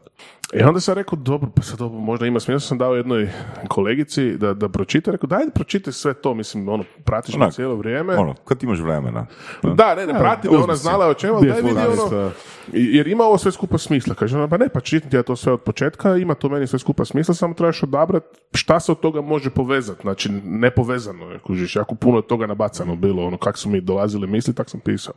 I onda sam ja izdvojio tih nekakvih, ne znam koliko ih, 45 6 članaka, sam izdvojio ovaj, nekakvih dvadesetak, malo sam proširio teme i povezao da ide iz priče u priču. Nije 100% povezano, ima neke stvari koje su u knjizi onak samo stvorile tu, ali, ovaj, ali evo, na kraju je to izašlo, mm, dao sam urednici koja nikad tako nešto nije radila, nikad pro- pročitala tako neku Tu tematiku. niti ti nikad ništa tako nisi radio. Da, pa nisam, da. Ali onda kad ti neko ko nikad tako nešto nije čitao, niti se bavio prodajom, kaže da je ovo baš super i baš je poučno, onda rekao, pa dobro, onda valjda ima nešto u tome. I onda smo se dogovorili, ništa, idemo štampati tisuću komada, ona je preuzela sve što se tiče dizajna, uredništva i toga, i onda smo htjeli, ja sam uporno htio da to bude nešto drugačije, jel? I onda sam došao na ideju sa tim QR kodovima što sam naravno u slikovnicama vidio, jel? Kad ti napraviš interaktivnu knjigu za klince, QR kod pa ide na web, pa ide već neki filmić ili nešto. A sam ja htio da bude, da nema fusnota, jer me užasno živciraju te fusnote, onak, toliko su sitne i zapravo daju ti neku informaciju, ali jako malo šturo ti daju tu informaciju. Ja sam rekao, ajmo napraviti da umjesto fusnote imamo QR kodove i da ljudi mogu, kad Nice. dođu na QR kod, dođu na moju web stranicu gdje ih opet mogu upsellat za nešto drugo, znači prodajni Di mogu vidjeti testimonijale. čekaj, radimo na tome. Ne, još ne, čekaj, da, da, ovaj, da se poistovjetim sa tim. Ali, ali znaš što je još najbolje od svega? Što, a to nisam ni znao, to sam tek saznao kad sam, kad sam to sve stvorio. Da svi oni koji su preko mog weba kupili knjigu i ostavili podatke, kad dobe knjigu i krenu čitati, svaki put kad se skeniraju QR kod, ja vidim di su na kojoj stranici u knjizi. Daj, nemoj. I onda Zakon, mogu u real time komunicirati s njima. Što je totalna interakcija u knjizi. Mislim, meni je to Nice. toliko zabavno. To ću da-. Da, da, ne, super, super. U, E, ukradi. nisam znao, to mi nisi rekao. Da, Wow. evo, rekao sam i kolegici isto, Anđi Marić, ona isto, pa će isto stvar napraviti, jer je zapravo jako zgodno. Ti, ono, kak sam izučio taj Wix, koji je onak to, totalno trivialan za izradu web stranica, jednostavan, jel, sve je plug and play, ali zapravo ima toliko tih zgodnih mogućnosti da, da ono, jedno je bilo, ono, moraš jako paziti da linkove sve posložiš, jer ako ti ne štima link, onda ništa od toga. Da. Ali 20 linkova smo uspjeli posložiti bez problema, izgenerirali se QR kodovi, meni samo bilo ono patnja, Isus, šta sad ako kad izađe knjiga neće nešto raditi, ali evo sve radi. Sve radi i onda je ono što je zgodno da ja mogu cijelo vrijeme refreshati te informacije. Kužiš? E, da, da, da, da, pošto su na webu. Da, I kako oni dođu, ja mogu neki pop-up banner staviti, ok, posebno ponuda, kupi drugu knjigu, kupi ne znam, Ne, webinar, nemoj raditi. kupi ne... Pop-up banneri su mrtvi. Dobro, budemo ono drugo o čem ne smijemo govoriti. e, možemo tvoju knjigu pokušati prodavati kroz, Kroz ono drugo. Da, kroz ono drugo. Da, da, da, da. Ovaj, ali u svakom slučaju jako, jako zgodno i opet jedan, jedan veliki learning curve gdje zapravo od jedne knjige koja je onak nastala doslovno, nije, nije, nisam išao s ciljem da napišem knjigu, nego jednostavno se desilo. I poklopilo se to da je bio lockdown, da, Da, si imao da malo vremena, vremena, da. za Kao što se desi da ljudi, ne znam, naprave kuću ili... Da, Da. Pa čekaj, Svako je isto, by the way, napisao knjigu Da, za vrijeme da, lockdowna. da, da. da, da. Jedan a, naš gost iz prvih 20 epizoda, Igor Šarić, a, tre- teniski trener, je napisao knjigu, bio na mom seminaru i a, povredio si je Ahilovu tetivu i, ovoga, i od tad je odlučio, e gle, sad je fakat vrijeme da, da, da napišem tu knjigu kad ne mogu, kad ne mogu ovoga trenirati. Tako da, eto. Evo, mi možemo, evo, ako hoćete, možemo, ak- ako ova epizoda izađe uopće, ako prođe ovaj sve kriterije. Uredničke, a, uredničke visoke da, kriterije. e, možemo podijeliti koju knjigu, pa evo, vi, vi odlučite koliko i šta. Koliko, koliko, sve. No, evo, možemo pet komada podijeliti, ako neko hoće, nek skomentira nešto, pa ćemo Ne, podijeliti. ne, ne, čekaj, čekaj, kaj skomentira nešto, moramo im veći zadatak dati. Pa daj, ajde, evo, ti si kreativan u tome, ja sam debil za te stvari. Debel, za te Debil. stvari. Debel sam po, ovako, ali da li debil Ok, za... ajmo ovako. Kaj možemo, koji izazov možemo postaviti, koji izazov možemo postaviti da bi netko a, da bi netko dobio knjigu. Ja bi malo to smanjio, ne bi baš pet komada dijelio, ja bi dijelio tri. Dobro, tri. Ok. Nek se snime kako prodaju mm, litro vina. Neka daju svoju definiciju prodaje. Evo, meni je to interesantno čuti drugačije percepcije. I mi ćemo odabrati koje će biti najbolje. Može, Najbolje tri dobiju knjigu. Može. Može? Može, može. Evo, nek napravi definiciju prodaje, ali samo mal, mal- mali dodatak na to. Ne smijete reći da je prodaja jednako pomoć, Da. ne smijete reći da je prodaja jednako plemenitost, jer ste to čuli od nas. Tako da, I micanje straha. da, i micanje strane. Znači, to, to ne smijete reći. Neko morate napraviti ono baš svoju, svoju ovoga definiciju prodaje. Da, može biti nešto negativno, nebitno. Ne, totalno, ne, totalno nebitno. Ne totalno nebitno i to ono. ako je negativno neće dobiti, ali ne, može biti. Može, Može biti, zašto ne? Zašto ne? Možda nam se svidi taj negativni aspekt prodaje, pa zapravo nagradimo osobu kad to negativno percipira. I to će poslati na email adresu. Em, pa To je evo neka objavljeno u community, jel? Surovi A, na grupi, na Facebook Pa grupi? da, da, da, na Može. grupi. Ok, Et, može. Eto, neka Znači, tamo Facebook grupa, bude sve ono transparentno i čisto. jel? zove se Surove strasti community, Mhm. Eto, pišite. eto, Pišite. pišite. Šta reći? Ako se došli do ovog dijela emisije. A inače, kako ide prodaja knjige? Pa knji, zapravo prodaja ide iznad svih očekivanja. Ok, sad, neću sad ono reći da sam sve prodao, naravno jedan dio se knjiga i podijeli, jer i kroz edukacije podijelim i to, ali evo već je nekakvih 80% knjige vani. Jedan dio naravno kroz knjižare je otišao, to je dakle moja urednica riješila, dakle da je nekih 350-400 knjiga vani kroz knjižare, što su se prodale A kroz knjižnice? Knjižnica? knjiž, knjižnice. Šta sam rekao? Knjižare? Knjižare. Onda, pardon, knjižnice. Ma je siguran? Ne, kroz knjižare ja su mislim se prodale, a mislim u u Hrvatskoj ima knjižnicama... manje od 200 knjižnica, ako se ne varam. Mislim, Mislim da, da ima u knjižnicama, da. da. mi je neko rekao da je našao u knjižnici Da. knjigu, da. Da, vjerujem da knjižna ima više nego knjižnica. Vjerujem, Ja ne, mogu biti, da ne, da. mogu, ne mogu biti siguran, ali ono. Čak mislim 180, mislim da sam čuo, negdje ulovio brojku 180 knjižnica u Hrvatskoj, tako čak mi se to čini ono ma, malo u odnosu na recimo moje očekivanja, na? Znam. koje je bilo 8, ti- tisuć, ne, ne, 192, ili slično. Ali uglavnom ono veliki respekt Vedranu na prodanim ili podijeljenim na edukacijama, jer za mene je to isto ono prodaja a, knjige. A, brojka od blizu 800 prodanih ili na edukacijama podijeljenih knjiga je stvarno respektabilna brojka za nekoga ko je zapravo to... No name. I ko nije zapravo ciljao... Uopće to nisam htio reći, Pa dobro, ali hvala fakat ti. je, Znači, sad mi je žao ja to nisam rekao. Pa dobro, sad mi je pa- fakat žao kaj ja to Ja nisam sam, ja sam realan, Saša, znaš. Ali nisam prepoznat u, u svijetu u autora knjiga, ajmo to tako reći, jel? E, I kažem, ovo je, ovo je zapravo, meni je zapravo super rezultat, jer i feedback je dobar A, gle. što mi je jako drago. Ajmo staviti, e, sta- staviti iznos na 500 knjiga. Znači, to nije mainstream. To nije Fifty Shades of Grey ili, ne znam, ljubavni roman ili krimić e, ili Stephen King. Znači, to je ono, first time autor. Da. A, većina naklada u Hrvatskoj je, ako se ne varam, 500. Tu negdje. Da. da. A, to je stvarno respektabilna, respektabilna brojka za nekoga koji je first time autor i koji piše o nečemu što je vrlo, vrlo nišno. A pazi, to je u, u nepuna četiri mjeseca. To je nepuna Sad si- četiri mjeseca i ono, i samo ću još jednu sad stvar, ajde kad se već da si malo, da je prva dva mjeseca bila najtraženija knjiga u knjižarama. Što je nice, od moje, od moje ove kako urednice. jel? Samo da se vratim, kazi, imam još zanimljivu stvar. A, koliko tome je pridonijelo baš ono, emisija, meetupovi, konferencija? Pa vjerujem da je, jer je nekako sve je povezano. Sad teško je reći, teško je sad prstom ono uperiti, e, ovo je doprinjelo. Ja ću reći, ja ću, ja ću ti odgovoriti na to pitanje. Ne. Znači, sad trenutno je teško reći, ali kad ja apliciram ono o čemu ne smijem pričati, onda će to sve biti mjerljivo. Dobro. O Bože. A, rekao si zanimljivu stvar, to nije Ljubić. Pa jel bi onda sljedeća verzija te knjige mogla biti ono, prodani mindset u formi ljubića? Čisto da se podigne prodaja, pa mislim ono, ako se ljubići više prodaju, pa mislim logično je, jel? Znaš, re- ra- e, neću sad, neću sad govoriti konkretno, sad, sad ću govoriti što je rekao Saša, onako vrlo u sintezi, ali sam dobro rekao. Jes, jes.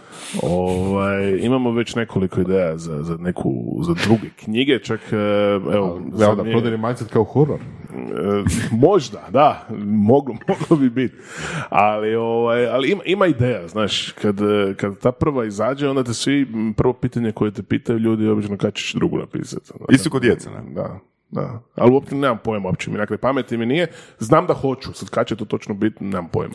Ma znaš, uh, mislim, vrijednost pisanja knjige, uh, ja ih imam nekoliko, a, a svi smo napisali barem jednu knjigu u ovoj prostoriji, u ovom studiju i Vorac je napisao 2015. knjigu, je li tako? A, na temu blockchaina, ja sam 2013. a, i nekoliko vrijednosti knjige, a, to je pisanje knjige su, znači strukturiraš si svoje misli, Da. a, znači strukturiraš si ono ke znaš, a razbacano je ono u tvojoj glavi, Tako je. I knjiga postaje neki tvoj ono, ko testimonial, um, ono, trust mark, neki reputacijski alat, da ipak nisi ono neki bezveznjak ko svi ostali koji se bave sličnim poslom kao i ti, a nemaju nikakav ono legacy iza sebe. Na? To, je, to, to, je- to je vrijednost knjige. Zarada od knjige, znači kad bi E, mislim da smo to čak pričali s Inom Mor, autoricom, da bi netko ono mogao živjeti od knjige, trebao bi em imati mainstream tematiku i e, pisati e, kvartalno, izbacivati kvartalno jednu knjigu. Znaš. Tako da, knjiga kao reputacijski alat, kao poklon, kao e, dodatni velju, Kao vizitka. kao, kao vizitka, kao dodatni velju na predavanjima i slično, da, kao... um, kao sredstvo za e, financiranje hrane i skloništa, ne. Da, to se slažem. Ja bih rekao, postoji još jedna velika vrijednost knjige, je da, rekao, znači, u datom trenutku si zapisao neko svoj e, mindflow, odnosno raz, svoja razmišljanja, jel? I nekad to s odmakom gledaš, recimo dvije, tri, pet godina kasnije, nakon što si nešto naučio, razvio se dodatno i to, meni se zna desiti ono, kad sam čitao svoje, svoje neke članke iz 2016. 17. kad sam još mislio da sve znam, a zapravo ništa znao nisam, o, onak je, e, vidiš, kako si bio glup. I sad me zanima kad ću, ono, baš ću uzeti za jedno Ovu godine. epizodu, ovu epizodu. E, Što? U prvu epizodu Ove što sam svoje, epizode, da. Da, da, ne, gle, svaki, zato je zapravo super raditi ove zapise, što audio, što video, što pisano, jer se, jer vidiš točno u kojem si, e, u kojem si trenutku u svojoj prošlosti bio u kojoj fazi. Način razmišljanja U razvoja. kojoj fazi bedastoće? No, Pa, osobne- a možemo i tako osobne- reći, da, osobne bedastoće, osobne odnosno osobne gluposti. Da. Own stupidity. Ali zapravo je super jer onda zapravo vidiš koliko napreduješ. jel? Apsolutno. Meni je odlično vidjeti sebe prije, ne znam, 5, 6, 7 godina, kad vidim koliko sam glup bio. Mislim, glup, ograničen, jel, s određenim stvarima. Nisam znao neke stvari. Jel? Jer ti se neke stvari nisu doslovno dogodile, neke stvari nisi pročitao, nisi bio na NLP-u kod Saše. Kakva reklama, e, tako ćeš mi platiti ovo, Saša. Da. E, ali uglavnom da, zato to je, ja bih rekao da je to još jedna velika vrijednost knjige. Baš zato, jer, baš zato što ja moram reći stručna knjiga, jer to je te- tematika koja je nišna i koja je zapravo onda ću vidjeti za 4-5 godina kad ću čitati da vidim, vidiš kako sam ovo napisao da je ovako, a zapravo danas Znaš, mislim nešto drugo. Mislim, ja sam često na seminarima, to sam možda čak i spomenuo u suradnji s Rasima uh, koji put, često sam na seminaram, seminarima dobio upite ono kako napisati knjigu, kao, mislim, ljudi imaju često krivu percepciju da se od knjige, to smo, ja mislim i sa Šimlešom smo pričali o uh, novcu od knjige i tako dalje. Imaju krivu percepciju o tome koliko ti knjiga zapravo a, može donijeti, koliko je teško zapravo od uh, knjige uh, živjeti. Ti cijelo vrijeme moraš pisati. Cijelo vrijeme moraš pisati. A, autori koji su izbacili četiri, pet plus knjiga, a, svaka čast ono, 4-5 plus knjiga je super, ali oni i dalje komuniciraju, baš sam neki dan gledao predavanje od čovjeka koji je, kaže da mu je pisanje knjige, da mu je pisanje nove knjige, da mu je to najgori dio posla od svih poslova koje on radi, ali knjigu mora izbaciti. I to isto naglašavam, ne zbog novca, to nije, uh, to nije autor koji živi od knjige, znači autor ne živi od knjige, pisac živi od knjige. Da, to je to. je. da, da. Ovoga, ali veli, ono, zna da to mora napraviti sa nekim knjigama koje je pisao se mučio, mučio, znači doslovno nije pod navodnicima mučio i godinu i pol dana. I ako se ne varam, Roko Rojić, a, koji je bio kod nas pred nekih godinu dana, je isto napisao neku, a, je napisao knjigu i rekao da je pisao preko 12 mjeseci da više ne bi išao proces pisanja. I Kažem, meni sada zaista ja imam materijala i za drugu knjigu, samo je pitanje da li je to nešto što ima smisla objavljivati. Da li je dovoljno i povezano da, da se to stavi u jedan materijal ili bi trebalo opet jedan dodatni effort u, Pa ne, pa mislim, to da je, to je najčešća strategija, pisati blog uh, godinama i onda sistematizirati, vrijeme, da. sistematizirati Zadnje materijale, da. ali uh, mislim kad ti u biti ne pišeš blog, Mm. kad ne radiš dnevnike, pod navodnicima, dnevnike svojih razmišljanja, Onda trebaš iz- trebaš iz nule, sjest, da. trebaš iz nule, trebaš ono napraviti blueprint, Mm. znači i trebaš Znaš, tako da, em, velim, pročitao sam nekoliko knjiga, uh, pročitao sam nekoliko knjiga koji su Evo, baš iz te domene, e, znači onih autora koji su pisali blogove i onda su u biti od blo- blogova, i ti si sam zapravo rekao, znači odlučili su ono tipa da im knjiga ima 100 tisuća riječi. To je to. I onda kad su krenuli uređivati, su došli na 40 tisuća. Znači, jer mislili su, evo, ovo je mojih najvrednijih, ono, stotinu blogova, to vi- više manje sve treba biti unutra. Čak mislim da je knjiga Rework, a, u uvodu piše da, je, da a, su napisali knjigu, a, od 60 tisuća riječi, a da su smanjili na 24 tisuće riječi. Znaš kaj je meni najbolje saznanje ovaj, po pitanju knjige? Imam jedno poglavlje, mislim to je na početku koje počinjem sa ovo je malo možda dosadni dio, odnosno po mom mišljenju možda najdosadniji dio ove knjige. Gdje zapravo pišemo o prodajnim metodologijama, odnosno povijesti razvoja prodajnih metodologija. Jel? I Saša je bio prvi koji mi je rekao, zašto imaš tu rečenicu, pa to trebaš maknuti, pa to je baš super dio. I- Jer ja to totalno iz svoje mape gledam, jel? iz svojeg načina razmišljam. Meni to dosadno, meni, ja se ne bavim prošlošću, koji ne, bavim se povijesti, ali zapravo e, jako, samo da se napiše knjiga o razvoju prodajnih metodologija kako je došlo, vjerujem da bi to bio totalni hit. Sada iz ovog kuta što gledam. A pazi, to je moje saznanje prije, ne znam, dve godine sam napisao tu rečenicu i meni to sasvim normalno bilo da ta rečenica ostane unutra. Moje uvjerenje je dalje da je to dosadno. A zapravo uopće nije dosadno.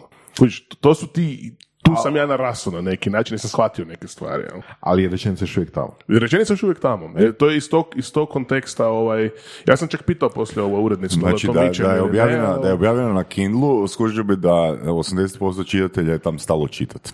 Jer ih je prifrejmao, prefrejmao ih je ono kada, kada radi s ostat- ostatkom knjige. Jel znate, ono, negdje sam na, naišao ovoga da, e, na informaciju da čak 9 od 10 kupaca knjige ne dovrši knjigu. Vjerujem, vjerujem. Nisam baš proučavao, ali vjerujem. 9 od 10, zanimljivo. Ali ja imam, ja imam taj problem inače. Ja počnem čitati knjigu i dođem, ono, obično dođem preko pola i to u komadu. Znači, ono šucu, ono konobrija, super mi je knjiga, onda ostavim si ju na krevetu i onda ne znam, ono, mjesec dana ju ne taknem. Ili počnem neku drugu čitati. Mene, Znači, bi, mene bi to- zanimalo da li je da li čitao sa veletrizikom i sa stručnim knjigama. Da, Da postoji neka razlika. da. Meni je ovo, A ja, da, uvijek ja bi, ja bi, evo, mene bi to fakat isto zanimalo. Znači, nekako mi se čini ono da je literatura koja je pitkija, Da. Da ima više šanse uh, da, da bude završena. Ne? Da, je, je, jako dobro, jako dobro pitanje. Da. Evo, uh, dragi gledatelji, to je slušatelji, ispričavam se, uh, znači ovako, uh, kriterij za prvu Vedranovu knjigu smo definirali. Definicija prodaje. Kriterij za Vedranovu drugu knjigu će da netko iz Google koliko otprilike posto, koliko otprilike posto uh, čitača završi beletristiku, a koliko recimo na neku non-fiction literaturu. Ako se slažete. Ja se slažem, mislim, to je ono i za nas nešto dobro da, da, da naučimo, jel, Mm. saznanje. Jel. Iako ćemo vjerojatno svi troje ići to googlat nakon, nakon što završi podcast, pa ćemo znati to već unaprijed, ali ono, zašto se ne bi neko još potrudio, jel? Mislim, Kindle bi trebao imati tu informaciju, jel tako? A Kindle ima, naravno, da, Kindle ima tu da. informaciju. Da, da, da. Samo da li su dali van. Da li su dali neki ono blog post, nešto tako. Mm. da. Možda treba pitat. Ćeš ti Saša pisati knjigu?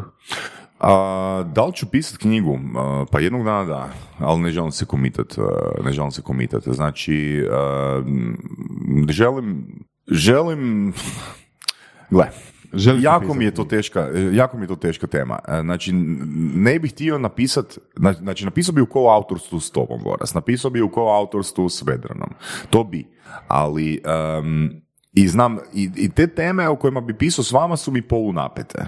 Ono, stvarno polunapete, znači napete su mi, ali nisu mi napete da, e, da ne mogu zaspati do pet ujutro. Znači nisu nabreknute. Da, nisu. Da. A, ja bih volio kroz 10 ili 15 godina napisati jednu knjigu a, koja Magnum opus. kod, da, znači volio bi napisati knjigu na koju ću biti toliko ponosan da, da, da je ona nova, ali ona nova vrijednost koja dolazi ono u ovom svijetu, znači znam da to Znaš zvuči kako će se glupo. zvat? A, Ja znam kako će se zvat ta knjiga. Tenoli? Ne. Dobro. Sašine strategije. Da. Da, iz, znači, da bude toliko nešto novo, znači ne nešto što se ponavlja, ne? meni, baš sam s Marcelom, a, sam, sam na dan primjer, baš sam s Marcelom ono neki dan pričao i kao, kad te neko zove u podcast, ne, rekao sam i on je rekao, a dobio poziv za jedan podcast, rekao, "A nemam niš novo za reći, nemam niš novo za reći. I to je moj stav. Znači, e, svatko koga zanima ono koje ja znam, može gleda, slušat e, podcaste, e, može doći na moja predavanja, ono, može pročitati moju knjigu. I to je, ono, 70-80% toga koje ja znam. Možda više. Ali meni, možda je to nekom revolucionarno i, naravno polaznicima je revolucionarno, ali ja sad tražim nešto revolucionarno. Fakat tražim nešto revolucionarno i ne želim se pojavljivati isto na podcastima sad zato jer se da se pojavljujem na, gostujući podcast, sad zato da se pojavljam na podcastima, nego fakat želim dati neku novu vrijednost kad se pojavim negdje na nekom ono, kanalu. E, to se mogu Šta, složiti. ne misliš da je to korisno čisto ono prisutnosti u medijima, Pa gle, ne, ne, kažem da je to, ne kažem da je to savjet bilo kome. To sam ja odlučio iz razloga jer ono, ipak radim na više projekata Ok. medijskih, ne? Tako da, ono, bilo ko drugi, ko, bilo ko drugi ko se ne pojavljuje, apsolutno da je savjet da se, da se što više pojavljuje u medijima. Da. Bili smo pričali baš, to, to nikad nismo pričali u javnosti, ali mislim da možemo reći. Bili smo pričali ti i ja da od surovih strasti napravimo Da, neku knjigu. da, tako. da, da. I onda, mislim, ako se dobro sjećam, to je počelo s time kao ajmo skupiti od a, poduzetnika, od biznismena i ono top ideje i Tako onda je, ćemo to staviti. tako je, to sam ja i Vedranu rekao ono, pred par tjedana, znači to je u biti, e, to je u biti neki, ajmo reći, standardan obrazac e, pisanja, ako uzmemo, pa ako gledamo sto godina unazad, recimo knjige, knjige, ko- evo, idemo od, od nekih zadnjih autora koje ono svi znamo. Prvo, svi znamo za Donalda Trumpa, jel tako? Znači što Donald Trump napravi? S obzirom da ima svoj network i ono, ljudi su, mu vjeruju ili ga se boje, on pošalje svojih 50 kontakata, e, bok, tu su ti ovoga, pitanja, odgovori mi to i pošalje mi do preksutra. Da, da. A, I on stavlja svoje ime na knjigu, što po meni nije prevara. Znači čovjek je e, zapravo ono napisao jedno poglavlje, a, skupio je iskustva od e, top e, američkih poduzetnika i napravio je knjigu koja se naziva Put k vrhu. A, druga dva primjera su e, knjige poput uh, Dale Carnegie, How to Win Friends and Influence People i Napoleon Hill, uh, Napoleon Hill uh, Think and Grow uh, Rich. Think and Grow Rich, koje su isto nastale kao rezultat intervjuiranja. Dakle, uh, mislim da ako netko ima potencijal za izbacivati ono jednu knjigu godišnje, ma to su i, i prodajni mindset i surove strasti. Ma da. I prodajni mindset i surove strasti. Zato jer tematika, znači, prodajni mindset može izbacivati prodajne knjige, a surove strasti može ići puno više u širinu. Da. Na, Mislim, doslovno možeš ono I, i pod- poduz- tako je, poduzetnički savjeti, ono, marketinški savjeti i tako dalje, tako da, to je, to je više time consuming, ali opet je puno manje time consuming nego da pišeš baš svoju knjigu, ne? Evo, to može biti još jedna stvar za diskusiju. Znači, Facebook, stranica, odnosno grupa, ne stranica, mm community, hoćete li da pišemo knjigu ili Ne, nećete? ne, ne, ne, to je Ne? totalno krivo pitanje. Jeste li spremni kupiti knjigu ako ju napišemo? To Da, je pitanje. da, da, da. to je pitanje, jer ono, više, više ovoga, m, trebamo naučiti postavljati ono prava pitanja. Jesi li spremni kupiti knjigu za, Jeste li 200 spremni, za 200 kuna? Jeste li spremni kupiti knjigu za 200 kuna? Da, to je pitanje. Ako je odgovor ne, ovoga, to ne znači da ju nećemo napisati svog ušta, ali samo nas to zanima, da li ste nakon ovoliko godina spremni, spremni ovoga, ne znam, dobiti korisne informacije i kupiti knjigu. I ako odgovorite da jeste, znamo tko ste, tako da... Šaljimo Ako, račun. ako, ako, račun. ako, ni, ako ne stavite nikakav komentar, onda da ne bude inače kao- to znači pasivni pristanak. Ako lajkate, isto ćete dobiti račun. da, da ne bude kao selektirama. ono. Svi bi htjeli, ali Da, će platiti. da. Ne, ja bi to platio, ja bi to platio, ja bi to platio. Di ste, je, sunce. ok. Uh, Voras, ono, hvala ti uh, puno uh, na fantastičnim pitanjima. Mm, mogu ti reći da si me baš i Vedrana, i nadam se i Vedrana, baš si me ono iznenadio s tim pitanjima ono prodaj i mislim da smo baš imali ono dobru diskusiju. Odlična je epizoda. Pa ja sam isto iznenađen, nisam imao ama baš nikakvo očekivanje, budući da sam drugi put ovdje, ali evo, probili smo sati 15, sati 20, što je stvarno za drugi put super. I ovaj, hvala na pozivu, što da kažem. Cool. Hvala tebi na dolasku. Pa, Mislim tu da sam je- sobu do, pa onda nije problem. Ne, stvarno mislim, ovo je bolja epizoda nego prošla. Je. Je, je, Pa gle, druži se čovjek sa mnom u međuvremenu, ne? Eto, i uvijek će završiti na to da je Saša utjecao na sve oko sebe. Pozitivno, pozitivno. Ajmo. Slušali ste podcast Surove strasti, broj 1 audio podcast u regiji. Ako vam se sviđa, lajkajte. Ako se slažete sa gostom, komentirajte ili ako se ne slažete. Komentirajte, lajkajte i nada sve šerajte tako da i drugi ljudi mogu saznati za surove strasti. Čujemo se i do slušanja.